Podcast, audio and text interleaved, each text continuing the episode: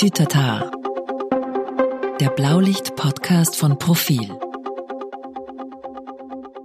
Herzlich willkommen zu unserem Blaulicht-Podcast Tatütata.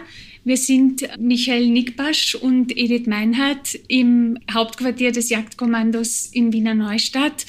Und wir befinden uns in einem Seminarraum mit dem Herrn Kommandanten Segur Kabanak. Ähm, Brigadier seit ganz kurzem und äh, mit einer Reihe von Offizieren und Unteroffizieren, die uns einen Einblick in ihre Arbeit geben. Und ähm, wir haben hier auch vorhin gerade erfahren, dass wir da äh, uns in der Nähe des einstmals größten europäischen Grasflugplatzes befinden. Also es ist ein riesiges Gelände. Wir haben auch noch nicht alles gesehen. Und warum sind wir hier?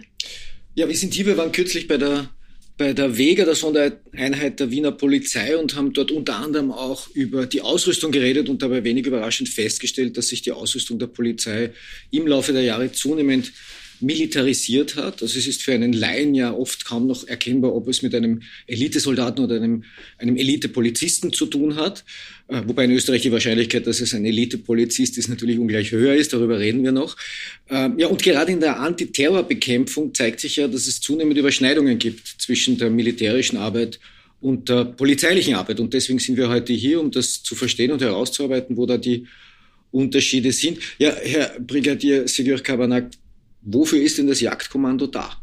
Ja, zunächst einmal herzlich willkommen. Ich freue mich sehr, dass Sie da sind und wir die Möglichkeit haben, Ihnen das Jagdkommando näher vorzustellen. Das Jagdkommando ist die militärische Spezialeinheit des österreichischen Bundesheeres ähm, und als solche dazu da, Einsätze im In- und Ausland durchzuführen, ähm, die, wenn es besonders schnell gehen muss, äh, wenn es äh, gefährliche Umstände gibt, wenn die Lage unsicher ist.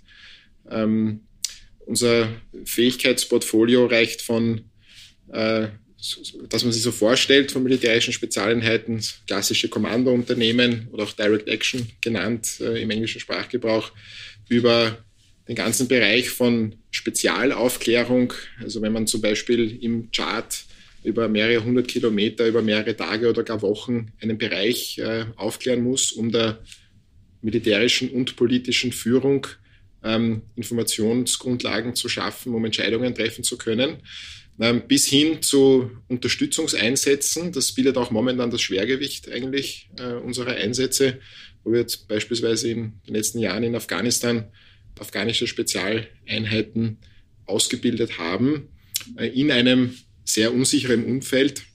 Aber wir sehen auch, dass die Lage sich verändert und auch unsere Fähigkeiten im Inland ähm, zunehmend gebraucht werden können.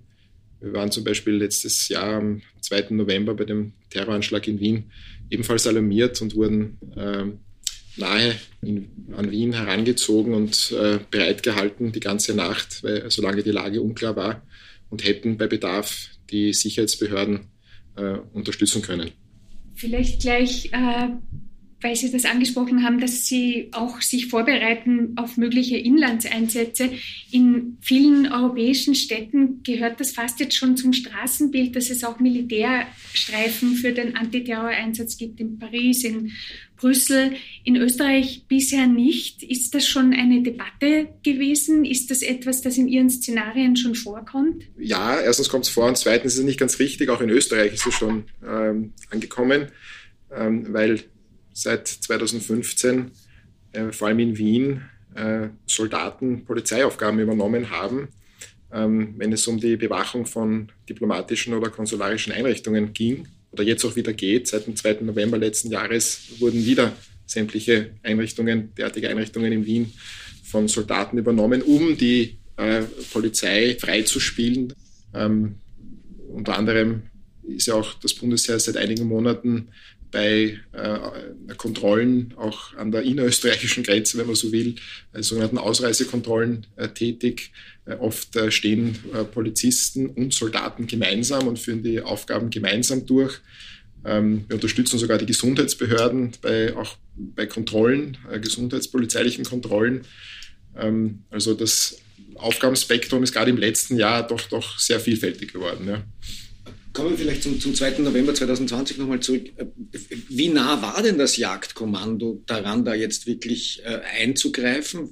Standen Sie vor den Toren Wiens oder haben Sie hier in Wiener Neustadt gewartet auf, auf einen Marschbefehl? Wie, wie, also quasi räumlich waren Sie schon da? Das Jagdkommando wurde alarmiert, noch in den Abendstunden. Und wir sind innerhalb sehr kurzer Zeit, äh, noch vor Mitternacht, nahe Wien herangezogen worden in einen Verfügungsraum und sind dort bereitgehalten worden und hätten jederzeit äh, eingesetzt werden können in Wien. In, in, in welcher Situation wären Sie dann wirklich zum Einsatz gekommen? Wenn die Sicherheitsbehörde in Wien ähm, den Bedarf gesehen hätte, äh, dass, wir haben gewusst, das Jagdkommando wurde bereitgehalten, das war eine Entscheidung äh, zwischen Bundeskanzler, Bundesminister und Innenminister, äh, Verteidigungsministerin und Innenminister. Ähm, und wenn es, wenn die Lage sich doch äh, dramatischer dargestellt hätte, als sie dann im Nachhinein gesehen war, weil ja alle von einem Einzeltäter jetzt ausgehen und es zu mehreren Anschlägen parallel gekommen wäre, wie wir das auch in anderen europäischen Städten schon gesehen haben, ähm, wäre es durchaus denkbar gewesen, dass äh, wir angefordert worden wären und zum Einsatz gekommen wären. Und wir haben es auch vorbereitet. Äh, wir hatten ein Verbindungselement ähm, in Wien, das so nah herangehalten war bei der Landespolizeidirektion. Äh, und wir hätten sofort in einen Einsatzabschnitt eintreten können. Sie wären dann keine Polizisten gewesen, sondern natürlich immer noch Soldaten mit sicherheitspolizeilichen Aufgaben? Oder? Genau, wir wären Soldaten geblieben in diesem Fall, weil hier, hier wäre es eine Assistenzleistung gewesen und die, äh, die Sicherheitsbehörde hätte uns sagen müssen oder festlegen müssen, welche Befugnisse ähm, wir äh, bekommen, damit wir die Aufgaben erfüllen können, die sie uns geben. Ähm, also wir sind weiterhin Soldaten, treten aber in die Befugnisse der Sicherheitsbehörden ein, insoweit sie uns nicht von der anfordernden Behörde eingeschränkt werden. Bis hin zur Schussabgabe. Bis hin zur Schussabgabe, wobei in diesem Szenario geht es eigentlich immer um Notwehr und Nothilfe. Das ist auch ein Jedermannsrecht, da geht es weder um Polizei, Militär oder sonst irgendwie. Und es wären auch nicht mehr Befugnisse als diese eigentlich notwendig gewesen. Ist es so, dass man bei Ihnen davon ausgeht, dass die Wahrscheinlichkeit, in Österreich zum Einsatz gerufen zu werden, bis hin zu einer Gefechtssituation in den kommenden Jahren größer wird? Ich würde sagen, die Lage äh, hat sich verändert. Es ist einfach weniger vorhersehbar, was passiert. Äh, einige Dinge sind schon passiert. Wir haben am 2. November den Terroranschlag gehabt. Wir haben einige doch schwerwiegende Cyberangriffe auf Institutionen der Republik und auch im Wirtschaftsbereich gesehen. Ähm, es können auch Ereignisse wie ein Blackout eintreten, das äh, ungeahnte schwerwiegende Folgen nach sich ziehen kann, wenn man das nicht in den Griff bekommt innerhalb weniger Tage es ist nicht so, dass wir uns jetzt konkret äh, vorbereiten, dass jetzt tatsächlich äh, in den nächsten vier Jahren oder fünf Jahren jetzt etwas passiert, aber wir, wir sind Militär, wir, wir, wir, bereiten uns immer auf etwas Potenzielles vor. Es macht für uns eigentlich keinen Unterschied. Ähm, daher ist die Frage der Einsatzwahrscheinlichkeit jetzt nicht so im Vordergrund, sondern wir, also unsere Aufgabe ist einfach sicherzustellen, dass man, wenn man uns braucht, dass wir einfach da sind, bereit sind, unsere Aufgabe erfüllen können. Sie haben vorhin schon gesagt, Ihr Haupteinsatzgebiet ist eigentlich im Ausland, im Tschad, Afghanistan. Es sitzen in der Runde, äh, das habe ich jetzt vorhin nicht dazu gesagt, äh, die einige äh, Unteroffiziere und Offiziere, die alle nicht namentlich genannt werden wollen, weil sie den Identitätsschutz auch brauchen. Zwei Kollegen, die in Afghanistan im Einsatz waren und mit einer amerikanischen Tapferkeitsmedaille ausgezeichnet sind äh, könnten Sie den Hörern, Hörerinnen einmal erzählen, was da vorgefallen ist? Also das Ereignis, von dem wir sprechen, war am 7. August 2015 und es wurde eh dann in den Medien behandelt. Äh, es war das Camp, in dem wir gearbeitet haben und stationiert worden, wurde angegriffen durch eine äh, Vehicle-Borne IED, also eine Autobombe, und dann von Selbstmordattentätern gestürmt und aus dieser Situation, die sehr äh, verwirrend war, obwohl man eigentlich mit sowas rechnen muss, hat sich dann ein relativ langwieriges Gefecht entwickelt, obwohl die Angreifer eigentlich nur zu dritt waren in erster Phase. Aber durch diese unklare Lage hat es relativ lange gedauert und dadurch, dass die mit äh, äh, eben einer Autobombe und mit äh, Selbstmordwesten angegriffen haben, waren es dann auch relativ viele Verwundete äh, auf unserer Seite. Also die Vorgehensweise war, äh, bei einem Angriff geht jeder auf seinen Arbeitsplatz, wird einmal geschaut, ob, ob jeder da ist. Und dann äh, war es für mich damals als Sanitäter eingesetzt relativ äh, klar, dass ich dort bleibe und eben abwarte, ob, ob Verwundete kommen oder nicht. Und das hat, äh, das war eine Sache von vielleicht Sekunden oder Minuten, bis er tatsächlich der Erste gebracht worden ist. Und äh, den beginnt man dann halt äh, zu behandeln. Man versucht einen möglichst sicheren Bereich für sich abzustecken, weil äh, für alle laut hörbar draußen äh, äh, vor dem, also man kann sich das nicht als, als richtiges Haus vorstellen. Es ist ein, ein festes Gebäude, aber in relativ äh, leichter Bauweise. Das war auch durch, nur durch die Druckwelle stark beschädigt, so abgehängte Decken, äh, Rigipswände. Also es hat keinen Treffer abbekommen oder so, aber einfach nur durch dieses, durch die Druckwelle der Autobombe ist es äh, stark beschädigt gewesen. Äh, wie gesagt, man versucht dann einen möglichst sicheren Bereich zu finden äh, und dort dann zu beginnen, die lebensrettenden Sofortmaßnahmen für die Kameraden, in dem Fall war es äh, Amerikaner, für die zu beginnen. Ich habe dann Unterstützung gehabt durch, also nicht durch Sanitätskräfte, sondern durch andere Soldaten, und in weiterer Folge dann auch durch äh, die anderen österreichischen Kameraden. Und haben Sie die Kameraden dann retten können? Haben die überlebt? Äh, es, also es gab mehrere Tote dort. Ähm, und zwar waren es acht afghanische Sicherheitskräfte und ein äh, amerikanischer Unteroffizier. Und die anderen, also es waren insgesamt 37 Verwundete, wobei die Masse davon leicht verwundet war. Aber von den anderen schwer Verwundeten haben wir zumindest äh, die so versorgen können, dass sie dann in die nächsthöhere Versorgungsebene gebracht werden haben können und dort dann stabilisiert worden sind, so dass sie dann äh, überlebt haben. Wenn ich es richtig verstanden habe, ist das Jagdkommando die, die, einzige Truppe des Bundesheeres, die Gefechtserfahrung hat über seit der Gründung. Ich mag mich täuschen, aber es ergebe jedenfalls Sinn.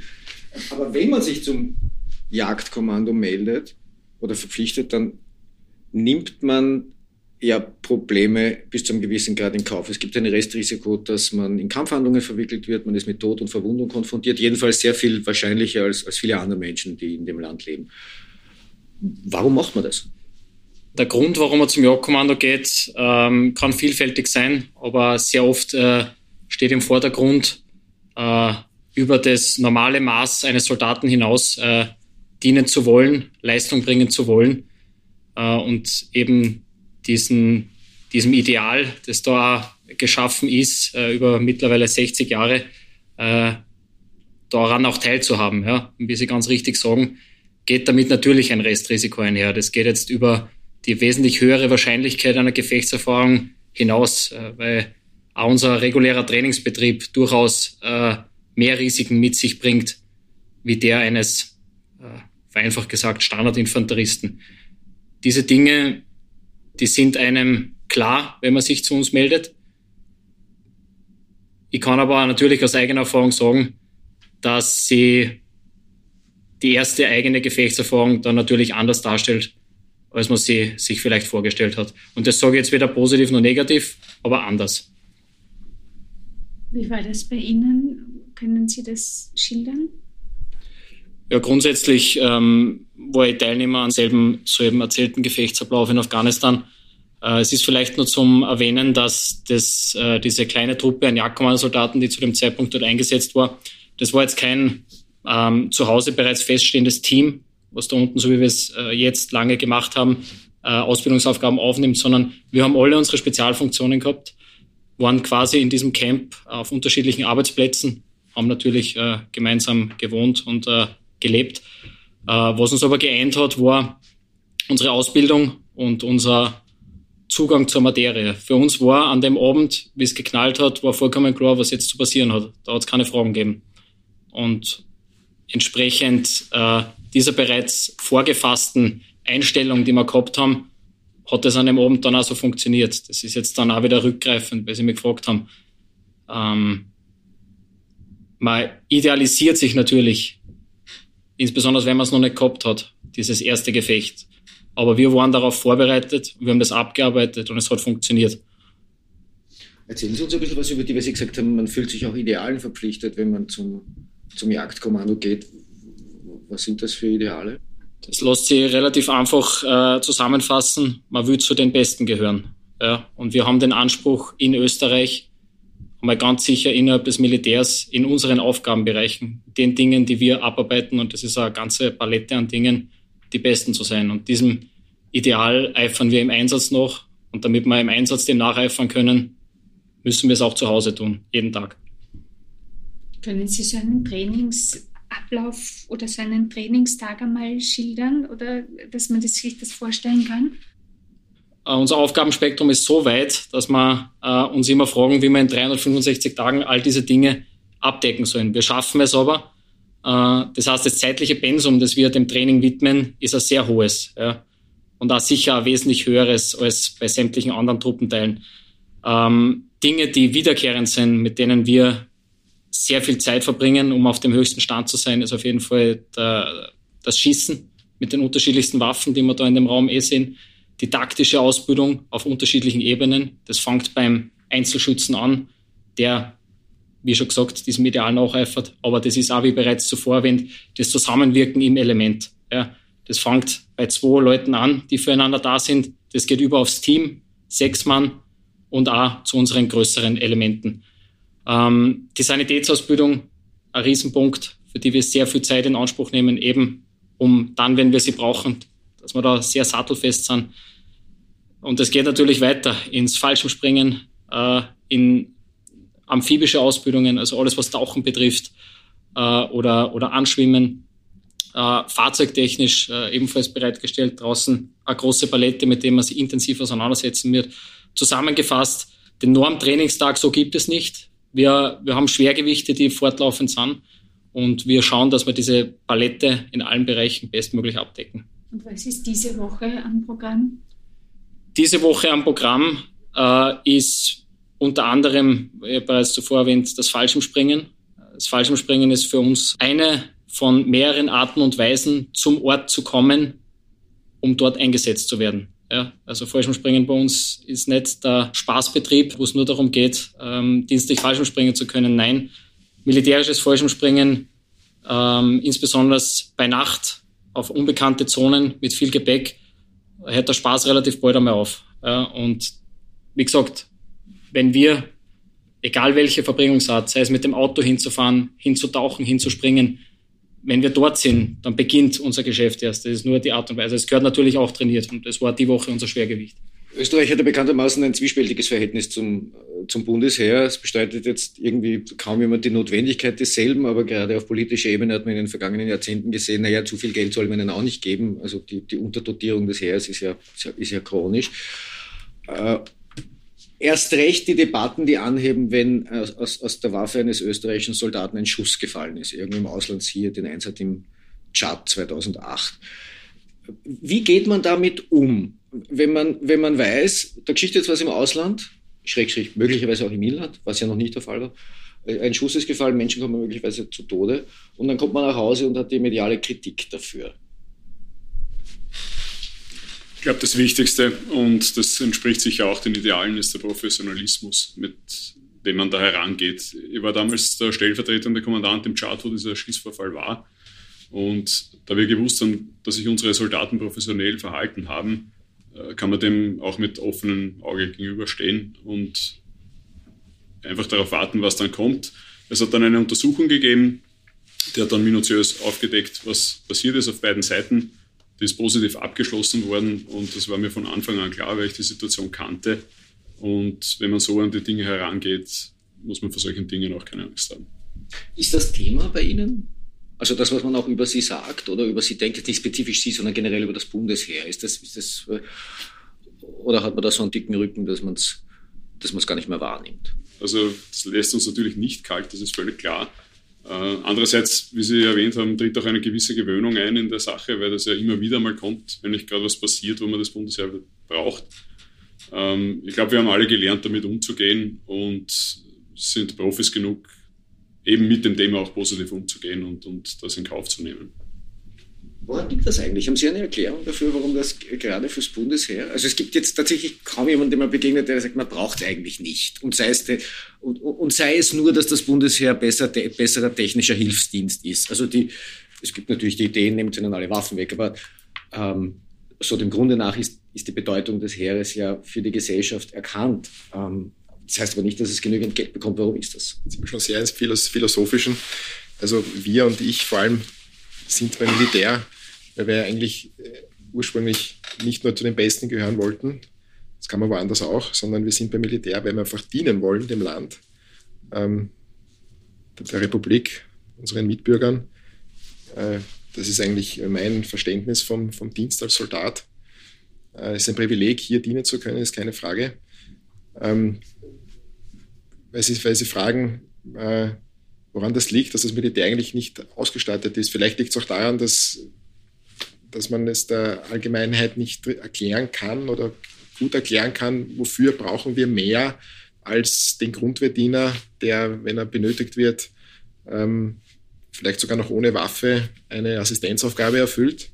Weil eigentlich ist ja für die militärische Landesverteidigung da. Und wenn wir nicht erklären können, warum es die militärische Landesverteidigung braucht, und infolgedessen auch welche Mittel, welche Ausrüstung, welche Waffen ähm, in einer sehr unsicheren Zeit, äh, vor allem wo eigentlich wenig vorhersehbar ist, wird immer weniger vorhersehbar, was eigentlich passieren kann in naher Zukunft, auch mitten in Europa.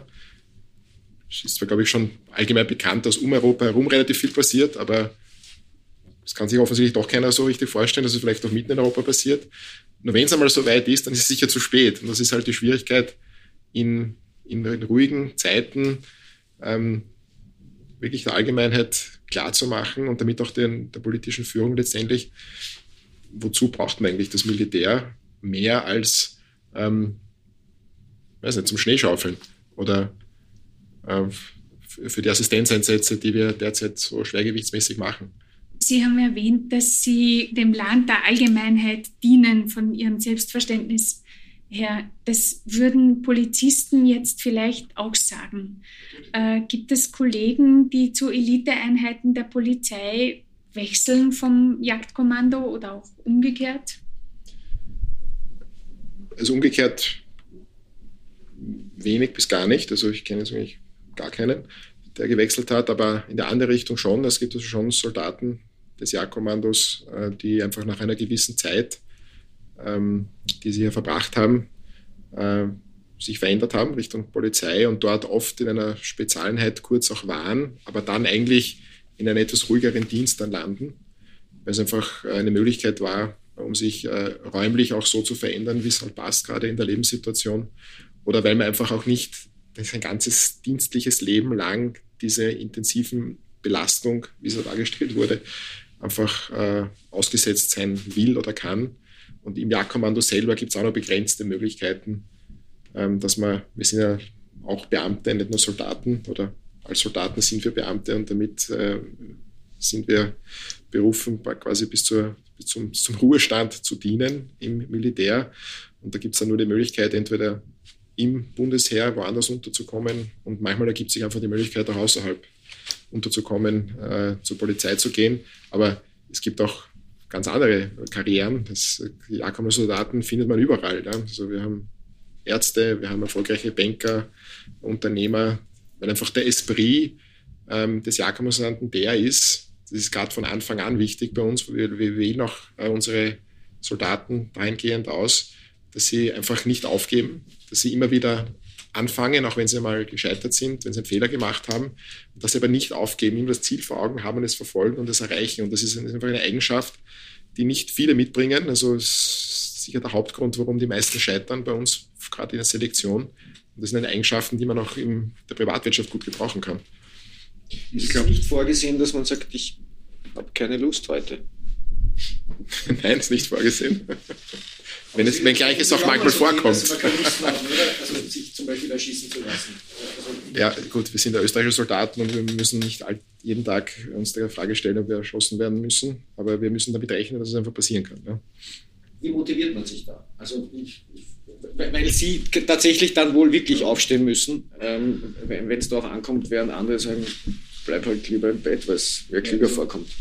Ich würde, wenn man sagt, von mir aus von der Kommandantenseite her, ist natürlich die einzige sinnvolle und, und, und wirk, wirk, wirkungsvolle Motivation, es einfach vorzumachen, vorzukämpfen und, äh, und das mitzumachen, was die Soldaten einfach tun müssen. Und ja, ich kann das nur unterstreichen. Ich bin da wieder bei der professionellen Einstellung zum Dienst. Man hat sich freiwillig diesen Beruf ausgesucht. Äh, man ist dann erwachsen genug, mit den Gefahren zu rechnen und umzugehen. Sie werden einem bewusst, immer mehr natürlich. Erst recht, wenn man in Einsätze geht. Und dieser Professionalismus ist einfach eines der Schwergewichte und äh, in seiner Aufgabe bestehen zu wollen. Und wir haben ja verschiedene Führungsebenen bei uns. Kommandanten von der untersten bis zur obersten Ebene und wie der Kommandant schon angesprochen hat, dieses Führen durch Vorbild ist auch ein ganz wichtiger Punkt und, und eben seinen Aufgaben gerecht zu werden. Und dann nicht zurückzustecken, nicht aufzugeben und weiterzugehen und weiterzumachen und sich dadurch zu motivieren und die Motivation zu holen. Wie geht man mit Belastungssituationen um, wenn man sie äh, überstanden hat? Ist das, wird das aufgearbeitet? Gibt es da psychologische Begleitung äh, oder braucht man das eh nicht? Man muss sich auch vorstellen, dass das, äh, das ist so ähnlich wie wenn, wenn, sie, wenn sie sich verletzen und jemand leistet erste Hilfe und, und legt ihnen einen Verband an oder reinigt die Wunde. So ähnlich ist es auch hier. Es gehört eigentlich zur Erste Hilfe dazu, nur im psychologischen Bereich. Und eigentlich ist jeder Soldat als Peer ausgebildet, der ähm, auch weiß, was zu tun ist, äh, welche Maßnahmen zu setzen sind, damit jemand nach einer besonderen Belastung ähm, quasi wieder runterkommt und ab wann man äh, eine Situation aufarbeiten kann. Das ist bei uns überhaupt sehr wichtig, dass dieses äh, Gemeinsame schon im, im, im, kleinsten Rahmen, also vorher gesagt, hast du gesagt, äh, zu zweit und dann das Team. Also das ist wirklich so, dass eigentlich jeder, wenn was passiert, wo es um eine psychologische Erste Hilfe geht, die oft auch nur darin besteht, dass man dann sagt, okay, schauen wir wie es die 24 Stunden geht und wenn man dann, man kennt sie eh, und wenn man feststellt, okay, der hat das gut, gut, der hat gut gemeistert, dann geht es wieder weiter. Und dann gibt es dann die Profis, wir haben auch einen, einen Militärpsychologen im Verband, die dann da draufsetzen noch drauf. Aber diese gegenseitige Erste Hilfe ist ganz wichtig. Wir sehen hier äh, nur Männer. Gibt es eigentlich Frauen auch beim Jagdkommando? Wir haben äh, vereinzelt Frauen, ähm, also sehr wenig zurzeit. Es gibt auch eine Soldatin, die äh, tatsächlich Jagdkommando 1 Soldatin war, die einen anderen Weg dann gewählt hat im Bundesheer und möglicherweise jetzt auch wieder den Weg zurückfinden wird in den Verband. Ähm, wir hatten heuer bei der Selektion ein erhöhtes Interesse. Es waren also insgesamt drei Frauen, die sich äh, interessiert hatten. Und davon hat sich eine dann letztendlich dem Auswahlverfahren gestellt, ist aber so wie viele Männer auch, hat sie sich äh, abgemeldet und hat das Auswahlverfahren nicht bestanden. Aber das heißt, es ist prinzipiell für Frauen zu schaffen, weil es auch Frauen schon mal geschafft haben? Es ist prinzipiell für Frauen zu schaffen. Es ist auch wie für Männer einfach nicht so leicht, äh, das Ausverfahren zu bestehen, weil man nicht nur körperlich ganz schön drankommt, sondern eben auch geistig. Und die, die, die Dropout-Rate ist halt einfach hoch. Also wir haben heuer eine sehr hohe gehabt sogar. Äh, zwei Drittel sind äh, ausgeschieden im Auswahlverfahren. Und wie gesagt, war die, die eine Soldatin eben auch dabei. Aber das Einsatzspektrum, insbesondere in der islamisch geprägten Welt im Ausland, in unseren Einsatzräumen, wir werden uns wieder nach Afrika jetzt fokussieren, äh, verlangt, dass man auch mit der weiblichen Bevölkerungshälfte sprechen kann. Und das ist dort praktisch unmöglich, wenn du ein Mann bist. Daher ist es einfach einsatzrelevant, dass wir Frauen haben, die man fürs, gerade für diese Aufgaben gezielt einsetzen kann. Ähm, naturgemäß, alle Spezialeinheiten der Welt gibt es einen geringen Frauenanteil, aber es gibt ihn äh, mal mehr, mal weniger. Und im Wesentlichen werden die weiblichen Soldaten auch für ähnliche Aufgaben dann, vor allem diese speziellen Aufgaben eingesetzt. Und wurde seitens der Vega gesagt, ähm, gut, es ist natürlich ein Problem, jetzt insbesondere die körperliche Beanspruchung und die, die, die Tests, die man sich unter Zunge setzt, nach unten zu nivellieren, um körperliche Defizite auszugleichen, weil du äh, in Krisensituationen ja nicht quasi die mildere Variante dann hast, sondern du bist vor einer Herausforderung, die musst du, die musst du meistern, ob du jetzt ein Mann oder eine Frau bist, weshalb viele den, den, den körperlichen Teil äh, nicht schaffen. Ich nehme an, das ist bei Ihnen, ist das auch die, die, die größte Hürde? Es haben, es haben, sich bis jetzt erst zwei Frauen der Auswahl gestellt, einmal vor 17 Jahren und einmal heuer. Deswegen äh, ist einfach das Sample zu gering, um hier eine Aussage zu treffen. Nur es ist sicher für eine Frau schwieriger, grundsätzlich wahrscheinlich die körperlichen Voraussetzungen zu, zu schaffen, aber es ist schaffbar. Es ist eigentlich in Wirklichkeit kein großes Problem. Ähm, es geht schon um die Durchhaltefähigkeit. Äh, und ich glaube, dass da kein wirklicher Unterschied besteht. Das Problem, was wir haben, ist, wir müssen einfach die Hürde mal schaffen, dass jetzt äh, praktisch ein, ein, Schwung Frauen vielleicht einmal kommt und da ein, zwei, drei einmal tatsächlich wieder hineinkommen in, den, in die Ausbildung, weil es, vor 17 Jahren wurde bewiesen, dass es geht. Äh, und also ich glaube, dass Frauen genauso wie Männer ähm, mindestens genauso äh, durchhaltefähig sein können. Äh, und es muss ja nicht dann eine Frau, die wirklich äh, großen körperlichen äh, Belastungsaufgaben dann dauerhaft übernehmen. Aber es, es braucht einen Mindeststandard. Zum Beispiel muss jeder Soldat in der Lage sein, einen Buddy, einen verwundeten Kameraden einfach zu bergen und aus der Gefahrenzone zu bringen. Und meistens geht es da heute mal um 80, 90 Kilo. Das ist einfach Grundvoraussetzung. Und wenn das nicht geht, dann kann ich einfach nicht Teil des Teams sein. Ja. Wir würden gern noch zur Ausrüstung kommen. Wir haben ja bei der Vega, bei der Polizeieinheit äh, gesehen, dass es sehr viel militärische Ausrüstung, ballistische Helme, ballistische Jacken, Gürtel gibt, die sehr schwer sind. Das hat auch Auswirkungen auf die Einsatztaktik weil man sich dann nicht so gut damit bewegen kann. Und wir haben uns dann damals gefragt, was eigentlich so einen hochgerüsteten Vega-Polizisten noch von einem Infanteristen unterscheidet oder erst recht jetzt vielleicht von einem Elitesoldaten.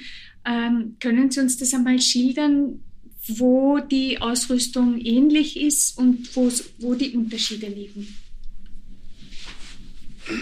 Wie Sie schon richtig äh, festgehalten haben, äh, nähern sich die Ausrüstungen ähm, von Polizei und Militär immer weiter an. Das ist ein fortlaufender Prozess, den man jetzt über das letzte Jahrzehnt, möchte ich fast sagen, beobachtet. Äh, grundsätzlich kann man das vereinfacht darstellen. Der Polizist, auch polizeiliche Spezialeinheiten, fahren mit ihren Fahrzeugen, fliegen mit ihren Luftfahrzeugen zum Einsatzort und haben damit sehr kurze, wenn auch teilweise unter hoher Gefährdung Strecken zu überwinden. Damit ist es klar, kann die Ausrüstung mehr noch auf den Eigenschutz ausgelegt sein. Unsere Ausrüstung muss anders, anderen Standards entsprechen und wir haben da eine sehr große Palette an Dingen. Auch wir haben schwere Ballistik, auch wir haben Schilde, die wir dann zum Einsatz bringen, wenn wir polizeilich um das sozusagen arbeiten, wenn wir nicht weit gehen müssen, mit einem Fallschirm abspringen. Das ist aber meistens in unseren Szenarien, die wir sehr viel trainieren, nicht der Fall. Ja, das können Marschstrecken von sehr vielen Kilometern sein, die in der Nacht zu überwinden sind. Ähm, das kann das Antauchen sein. Dementsprechend ist der Grundsatz unserer Ausrüstung eher weniger als die der Polizei. Beweglicher, schneller. Wobei man dann noch ergänzen muss, dass sich die Mannesausrüstung überhaupt bei polizeilichen Spezialeinsatzkräften mit denen des Militärs durchaus jetzt fast schon deckt. Mhm. Also das betrifft die persönliche Bewaffnung, die persönliche Schutzausrüstung, Funkausrüstung. Bei uns kommt halt dann noch die Durchhaltefähigkeit dazu. Deswegen wird die Ausrüstung in manchen Bereichen schwerer, dafür wieder weniger Schutz, um die Mobilität zu erhalten. Aber wo es sich dann wirklich beginnt zu unterscheiden, ist bei der schweren Bewaffnung und beim sogenannten Kampf der verbundenen Waffen, die halt der Polizei nicht zur Verfügung steht, weil die Polizei grundsätzlich nicht gegen einen militärisch ausgerüsteten und ausgebildeten Gegner aufgestellt ist. Das Militär natürlich schon. Deswegen kommen, sie, kommen da Dinge dazu, die sie in dem Raum sehen, die der Polizei derzeit nicht zur Verfügung stehen. Wenn Sie sagen, militärisch ausgerüsteter Gegner, ist das, das ist dann was? Also ich nehme an, das ist ein Terrorist zum Beispiel, aber was hätte der dann ähm, äh, an, an, an Bewaffnung, das jetzt über eine, eine faustfreie Waffe hinausgeht und eine automatische? Na, vor allem Sturmgewehre. Also das ist sicher ein Indikator, äh, der über einen normalen Bankräuber unter Anführungszeichen, wenn es den überhaupt gibt, der mit einem Messer oder einer Pistole bewaffnet ist, sicher hinausgeht. Und da geht es vor allem auch um die Einsatzerfahrung, die der vielleicht hat und die Gefechtstechnik, die der an den Tag legt. Und wenn mehrere dieser Täter, dieser Terroristen auftreten, das unterscheidet so eine Terroristengruppierung von mir aus in der Stärke von acht Personen, dann nicht mehr von einer Infanteriegruppe beim Militär. Vielleicht haben die auch noch ein MG dabei, dann ist das schon eine militärische Einheit und nicht mehr ein normaler Bankräuber. Sie hatten es bei Ihren Einsätzen im Ausland, bisher nur im Ausland, äh, soweit ich verstehe, zunehmend mit, mit, mit äh, Gegnern zu tun, die ihrerseits schon militärisch ausgebildet waren und vor allem auch militärisch vorgegangen sind. Trifft das so zu?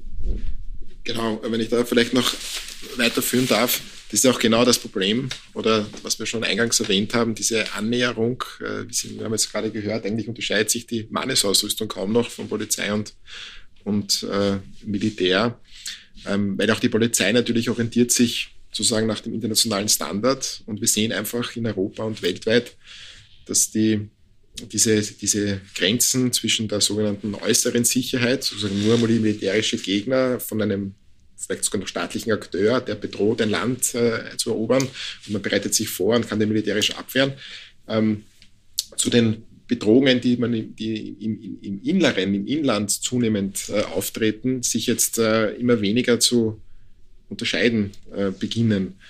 Äh, und wir, wir sehen auch im Vorgehen von, äh, vor allem jetzt im Bereich der extremistischen, terroristischen Gruppierungen, ähm, die oft selber lange Kampferfahrungen aus wirklichen Kriegsgebieten mitbringen und allein deswegen schon wie Militär, wie Soldaten eigentlich denken, weil sie das einfach gemacht haben in Syrien, im Irak, in Afghanistan, in, in Mali oder in, leider in vielen Ländern dieser Welt ähm, und, und die einfach dann die sind, die einfach die gefährlichen äh, Gegner sind. Und, und da geht es eben auch ums Mindset. Und wenn ich jemanden als Gegner habe, der eigentlich militärisch denkt, weil er das weiß, wie das geht und äh, hinterlistigste Techniken anwendet und, und, und sich auch nicht gleich in die Luft sprengt. Das haben wir auch gesehen in den letzten zehn Jahren, sondern möglichst viele ähm, verletzen und töten möchte.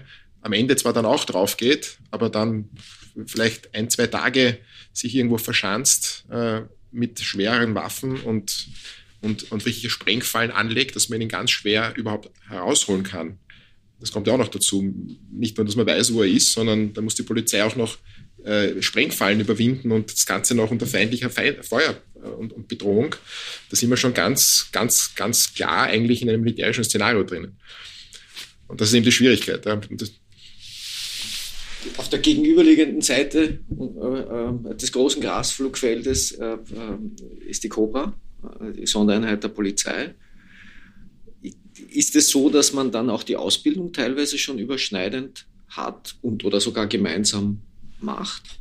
Es wird schon noch geschaut, vor allem von der politischen Führung der beiden Ministerien, ähm, dass hier schon noch getrennt wird.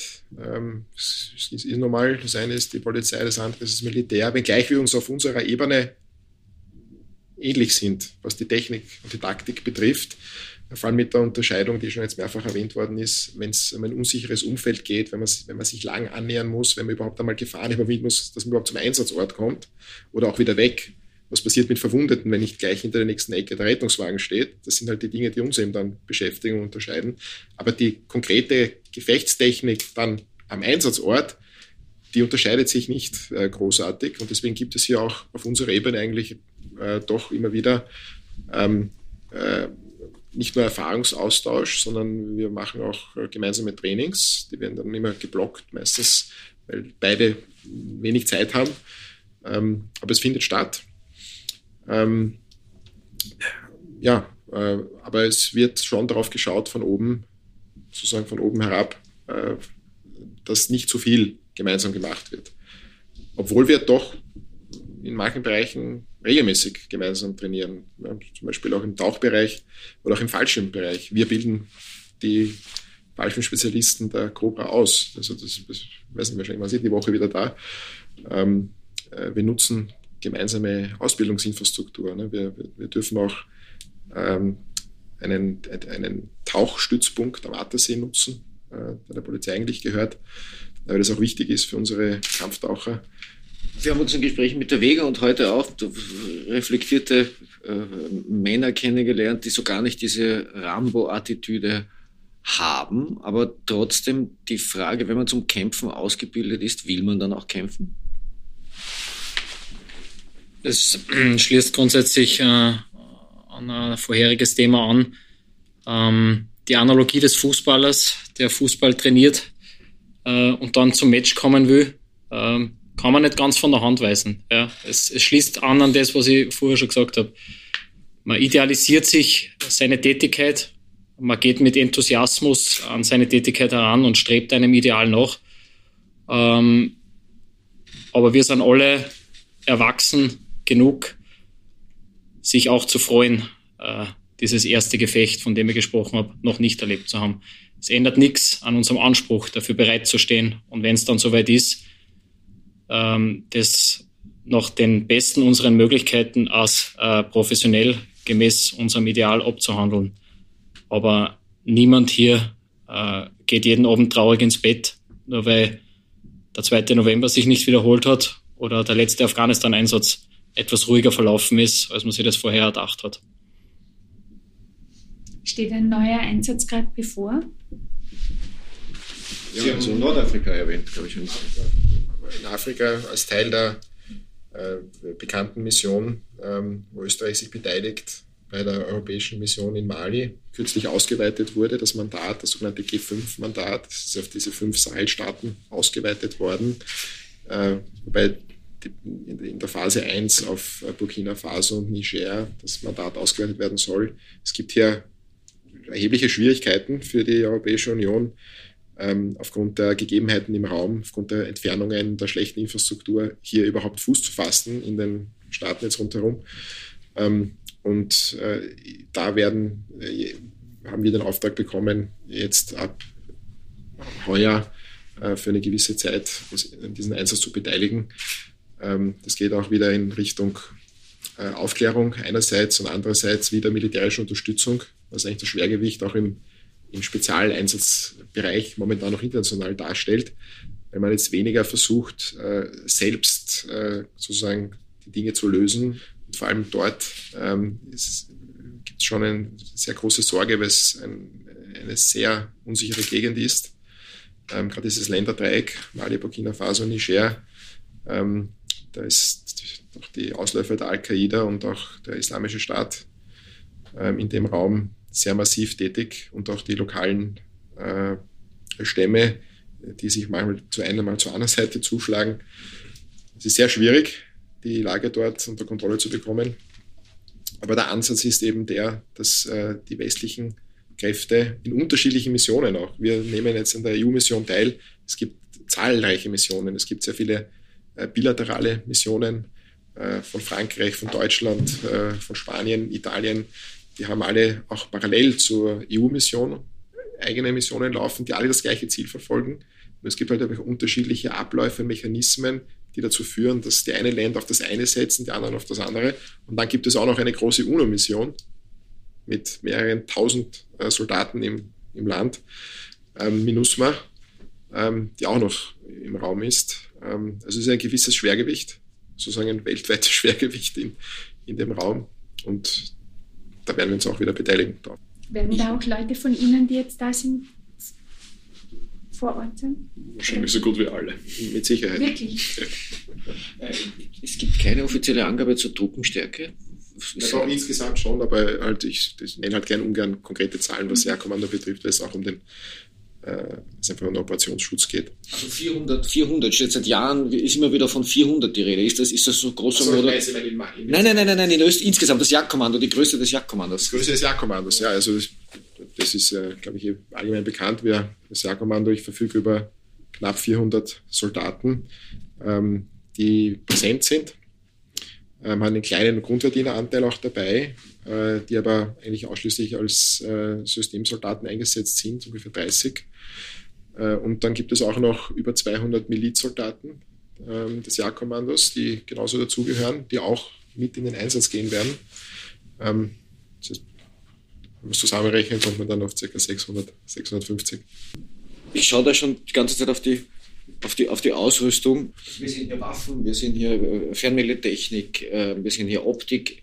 Jeder kann das alles bedienen. Nein, das alles, was Sie hier sehen, kann nicht jeder bedienen. Das geht schon auch zum Teil über die Basis hinaus.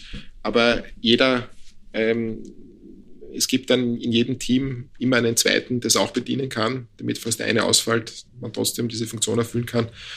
Ähm, aber es ist nicht so, dass jeder alles machen kann. Also den Wunderwutzi gibt es einfach nicht äh, bei uns. Wie haben Sie diese Ausrüstung, die Sie da jetzt aufgebaut haben, ausgesucht? Ist das die Ausrüstung, die Sie von der Polizei unterscheidet oder ist das die, die die Polizei äh, teilweise auch hat?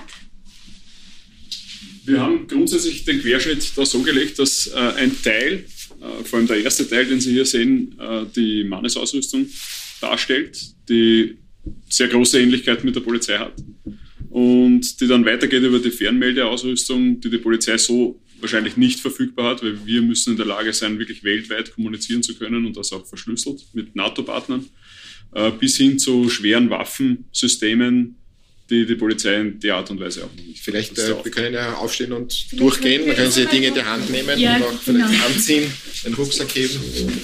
Also wir beginnen hier mit dem, mit dem quasi klassischen Bereich, den man einem Soldaten auch zuschreiben würde wo man sich halt hauptsächlich im nicht urbanen Bereich, also im Wald bewegt. Äh, das kommt vor allem für Aufklärungseinsätze, wo dann Soldaten von uns halt verdeckt bis zu einer Woche oder noch länger wirklich ohne Anschlussversorgung in einer sogenannten Beobachtungsstelle ausharren müssen, um eben Aufklärungsergebnisse zu liefern. Und da gibt es halt verschiedene Dinge, die den Soldaten das Leben leichter machen oder die ihn überhaupt überleben lassen. Ein Schlafsack, der ausschaut wie ein Zelt. Genau, das ist eine Mischung aus Schlafsack und Zelt, äh, wenn eben die Witterung besonders harsch ist, dass die Kameraden dann auch dort dementsprechend ihre sogenannte Kampfkraft erhalten können. Das ist besonders wichtig, weil man kann sich ja nicht einfach irgendwo hineinstellen und aufheizen an einem Ofen, sondern man hat einen Schlafsack, ein warmes Gewand, einen Regenschutz und das war es in Wirklichkeit. Und da muss man bei jedem Wetter und bei bis zu glaube, im, im, Norden bei den Übungen waren durchaus bis zu minus 30 Grad, wo Kameraden von uns bis zu neun Tage draußen ausgeharrt haben ohne Anschlussversorgung. Aber der schaut so kühl aus. Das ist auch nicht besonders warm und deswegen auch die Auswahl bei uns und die harte Ausbildung, dass man eben das Personal selektiert, das das trotzdem aushält, auch wenn es nicht so gemütlich ist. Und Ausrüstung kann natürlich viel wettmachen, aber am Ende bleibt der Soldat, der die entsprechende Ausbildung haben muss und vor allem das Durchhaltevermögen und den Willen dazu, und da sind wir wieder bei unserem Leitspruch niemals zurück, eben einfach nicht aufzugeben und weiterzumachen. Ich habe gelesen, ein, ein Gründungsmythos des Jagdkommandos soll sein, dass in einer frühen Phase äh, Soldaten beim Überlebenstraining in den Donauauen Schlangen gegessen hätten. Gibt es den wirklich? Es kann schon durchaus vorgekommen sein, dass jemand da mal zugebissen oder zugegriffen hat. Das ist ja heutzutage, glaube ich, nicht mehr notwendig. Sie haben ja so eine Art Astronautennahrung mittlerweile. Sie müssen keine Schlangen jagen. Äh, nein, Schlangen jagen nicht, außer sie können gefährlich werden, wie im Chart zum Beispiel. Dann muss man da schon jagen, aber die isst man dann nicht. Aber in dem Fall natürlich sehr leichte Nahrung, die man mit Wasser abmischt, wie Sie gesagt haben, entspricht Astronautennahrung. Äh, wir haben aber darum auch, weil man das eben nicht sicherstellen kann und dann jetzt, jetzt wenn der Einsatz eine Woche dauert, der jeden Tag 4000 Kalorien essen kann, weil das einfach nicht mitzutragen ist, die Leute in der Überlebensausbildung so weit an ihre Grenzen gebracht, dass sie auch wissen, wie es ist, wenn man eine Woche gar nichts isst und trotzdem Leistung bringen muss. Also das gibt's und das ist der Grund und der Hintergrund der Ausbildung. Das ist sicher eine sehr harte Sache, sowas durchzuführen und da muss man halt hart im Nehmen sein und ja. deswegen gibt es. Verzeihung, das ist verstanden. Also ist, man trainiert bei Ihnen darauf, dass man eine Woche ohne Essen voll leistungsfähig bleibt. Ja. Und das geht? Das geht, ja. Wow. Vielleicht sogar gesund im Rahmen des Fastens, kommt man jetzt immer mehr drauf. Intervallfasten, ja. Ja, genau. Wir sehen da einen Rucksack. Ja. Ähm, es reizt mich schon die ganze Zeit einmal zu heben, wie schwer der ist. Wie, wie schwer ist er? Na, das kommt, das kommt ganz drauf an. Ähm, der ist jetzt sehr kompakt gepackt, das geht größer auch noch. Es ist das wichtigste Gerät drinnen normalerweise, um, um eine Woche auszuhalten. Und der Rucksack selbst kann zwischen 20 und 40 Kilo haben. Also dann kommt aber noch die Ausrüstung dazu, die man so noch trägt. Also Sie können gern, der ist jetzt, ja, er hat ein mittleres Gewicht, sage ich jetzt mal, für, unseren Einsatz. Na, ich bewirb mich nicht. Und mit dem gehen wir dann halt Frage beantwortet. beim Märschen durch. Frage beantwortet. Ja, der ist schwer. Bist du deppert? Bis zu 30 Stunden durchaus mit wenig Pausen, bis man überhaupt einmal an seinem Ziel ist. Ja, also, dann würde ich mir auch die Frage stellen, warum ich mir das antue. Der ja. ist. Puh. Und wie viel hätte dann, also 20 bis 40 Kilo am Rücken, was hat dann quasi die klassische Gefechtsmontur? Also, wenn man für die Gefechtsmontur grün, wenn man das jetzt einmal so benennen will, also für Aufklärungseinsätze im Wald, ähm, haben die Leute zwischen 50 und 60 Kilo mehr, als sie normal wiegen. Und das ist halt dann die ganze Zeit am Mann beim gesicherten Fußmarsch, wie wir das nennen, ähm, und kann dann halt wieder abgelegt werden. Aber unsere Leute müssen auch in der Lage sein, mit dieser Ausrüstung acht Kilometer zu laufen und sehr schnell zurückzulegen. Das ist ein Standard, den es bei den Spezialeinsatzkräften gibt. Und ein sehr herausfordernder Standard natürlich, aber den wir halten müssen. Gewicht ist nämlich an in Ihrem Geschäft nicht alles, aber vieles. Ich gehe davon aus, dass die Ausrichtung auch immer leichter geworden ist im, im Laufe der Jahre. Ist, ist man da jetzt schon da, wo, oder, oder weiß man, dass es international mittlerweile Sachen gibt, die man jetzt gern hätte, weil sie. Wir sind schon jetzt, ja, also was die Basisausrüstung betrifft, sind wir am internationalen Standard.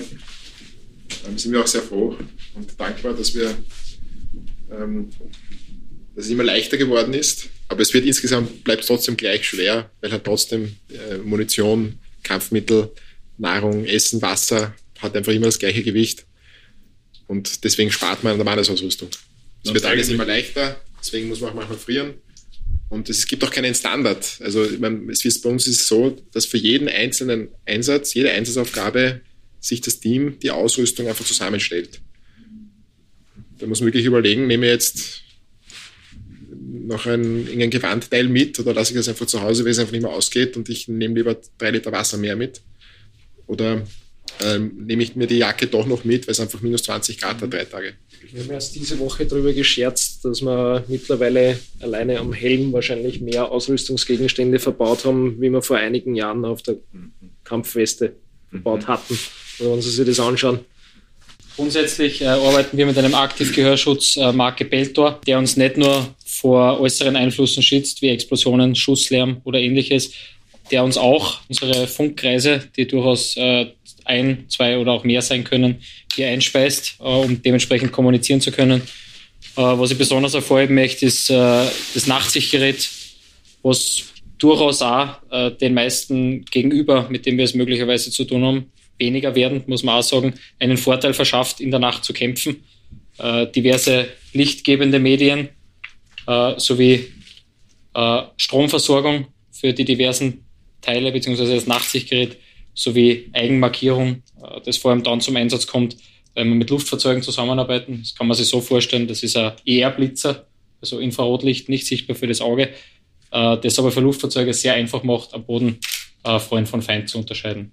Sie haben ja da, Sie haben ja da bei einer Ausrüstung dieser Art ein ständiges Energiethema, oder? Ja. Es gibt ähm, Brennstoffzellentechnologie, die wir verwenden, um die Akkus eben immer wieder aufzuladen. Ohne dem würde es nicht gehen. Wir haben mittlerweile so viele technische Instrumente, gerade im Aufklärungsbereich, dass man diese Anschlussstromversorgung unbedingt braucht. Und die Brennstoffzellentechnologie bietet da wirklich gute Möglichkeiten, das auch so durchzuführen.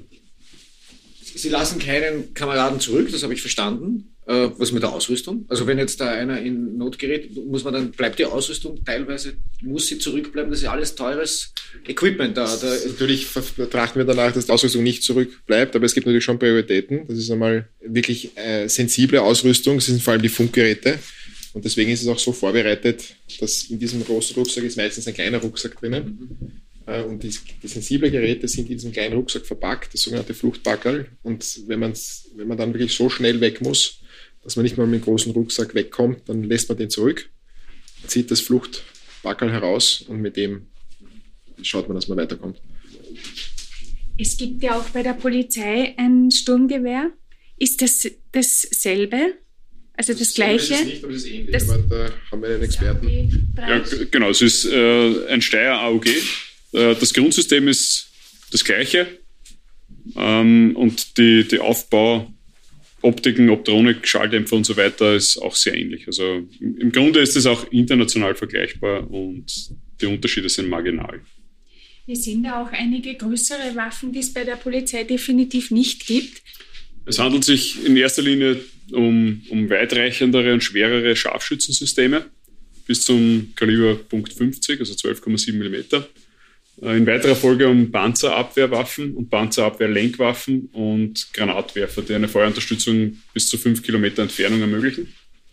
Und das Training mit diesen Geräten findet auf den diversen Truppenübungsplätzen in Österreich statt. Und da hat man dann schon äh, das Problem, dass man noch mehr Gewicht an einem Körper hat. Also die Kollegen, die das tragen müssen, ähm, haben nicht den Jackpot gezogen. Ganz genau. Oder werden die, werden die zerteilt getragen? Oder ist das, ist das ein, ein System, das ein Soldat transportieren? Genau, in dem Fall ist es ein System. Wenn man jetzt da weitergeht zum Panzerabwehrrohr, gehört ja natürlich auch die Munition dazu. Äh, die wird dann sehr wohl aufgeteilt, wenn die mitgetragen werden muss. Ja. Aber das Rohr selbst Aber heben Sie mal hoch. wird so. Das Also ist können ein das. Scharfschützengewehr, das, das. Servus. Ist, das muss man, das trägt man spazieren? Ähm, Sie dürfen sich da jetzt nicht vorstellen, dass der Mann, der dieses Gewehr trägt, das trägt wie ein Sturmgewehr und damit über 20 Ja, ja. Kilometer so marschiert. Wenn es transportiert wird, ist es in einem speziell dafür angefertigten Rucksack, Mhm. lässt sich damit ist nicht sehr angenehm, aber brauchbar transportieren. Und wenn diese Waffe in Stellung gebracht wird, dann ist sie stationär. Wir sehen äh, etwas, das ausschaut wie ein überdimensionales Funkgerät.